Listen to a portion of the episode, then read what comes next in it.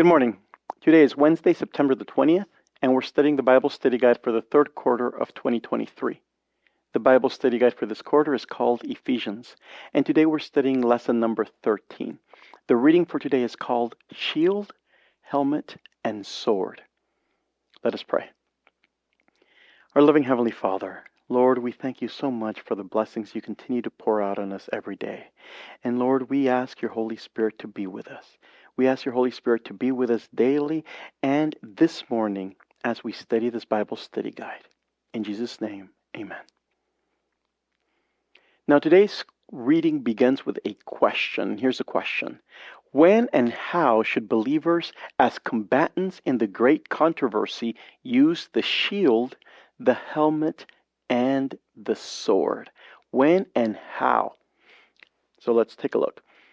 Ephesians 6 16 and 17. In all circumstances, take up the shield of faith, with which you can extinguish all the flaming darts of the evil one. Take the helmet of salvation and the sword of the Spirit, which is the Word of God.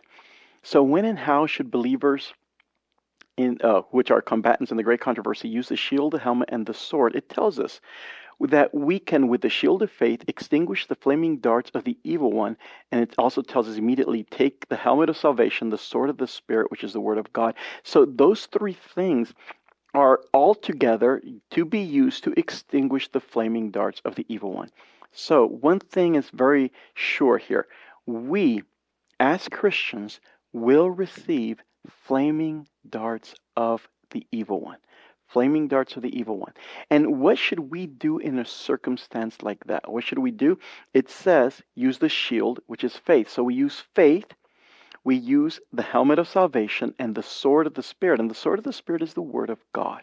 And so we use the Word of God, we use faith and the helmet of salvation, and we use that to extinguish the flaming darts of the evil one. When we are attacked, when we are tempted, when we are attacked by the evil one, that is when we should be using the shield, the helmet, and the sword.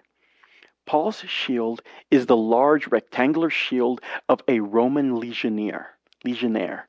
Made with wood and covered with leather, its edges curved inward to guard against attacks from the side. When soaked in water, shields were able to quench fiery darts, extinguishing arrows dipped in pitch and set on fire. Paul's description of the shield of faith reflects the Old Testament use of the shield as a symbol of God who protects his people. To take up the shield of faith is to enter the cosmic battle with confidence in God, who fights on behalf of believers, supplies the finest weaponry, and who ensures victory. At the same time, the Roman battle helmet was made of iron or bronze.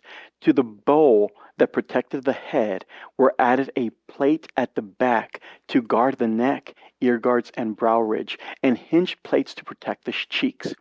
Given the essential protection the helmet provided, the helmet of salvation symbolizes the present salvation believers experience in solidarity with the resurrected ascended, and exalted Christ. To put on the helmet of salvation means to reject the fear of spiritual powers so common in the time and, instead, to trust in the supreme power of Christ. The final item of armor is the sword of the Spirit, which is the Word of God. Referring to the Roman legionnaires' short, two edged sword, the usual battle tactic was to throw two javelins and then draw the sword and charge, thrust, uh, employing the short sword in thrusting motion. The believer's sword is the sword of the Spirit, in that it is supplied by the Spirit, a weapon identified as the Word of God. Paul steps forward as general and issues a call to arms, speaking promises of hope and victory from the divine commander in chief. It is these promises issued in Ephesians chapter 6 verses 10 through 20 that constitute the word of God as the lead weapon in the battle against evil. The word of God then refers to the broad promises of the gospel that we find in the Bible. Now we're done for the reading for today. And as we're done, we have a question. And here's the question even if we might not like so many military imagery, images, what should this imagery teach us about just how literal the great controversy really is and how serious we should take it? So these these imageries help us to understand we are in a battle. We are not fighting flesh and and, and bones. We're not flat fighting people. We're fighting this in this in the spirit sense. We're we're fighting uh, the evil one. We're fighting the the the the the devils, the the angels, the fallen angels that belong to Satan. We're falling, we're fighting all of those, but we're really involved in the battle as a fight that's taking place between God and Satan. And so there's this big fight in, in this in this in this um, universe, and we are a part of it. And this is a real, literal battle that is being fought. We don't see it because the people who are fighting for us are invisible. We don't see it, but we can be sure it is happening. And so Paul uses these military images to let us understand how important we are we are to this battle and how important it is that we be aware of the battle that is happening all around us. And so we have only the weapons of God at our disposal that can be useful for us.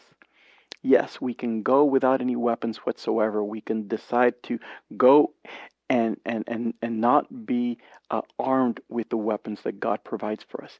But that's like a suicide mission.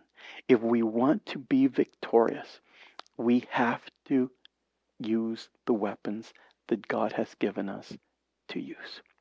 Let us pray.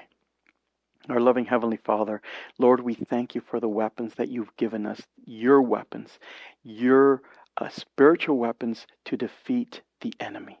We ask you to help us to distrust ourselves and put our trust completely on you, to put our trust and depend on you with everything in our lives.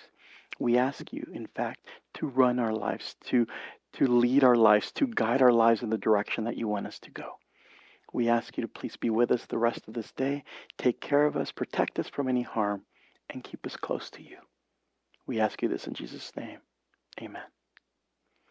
Thank you for being with us this morning. I encourage you to join us again tomorrow morning as we continue to study this Bible study guide on Ephesians. Thank you, and God bless you.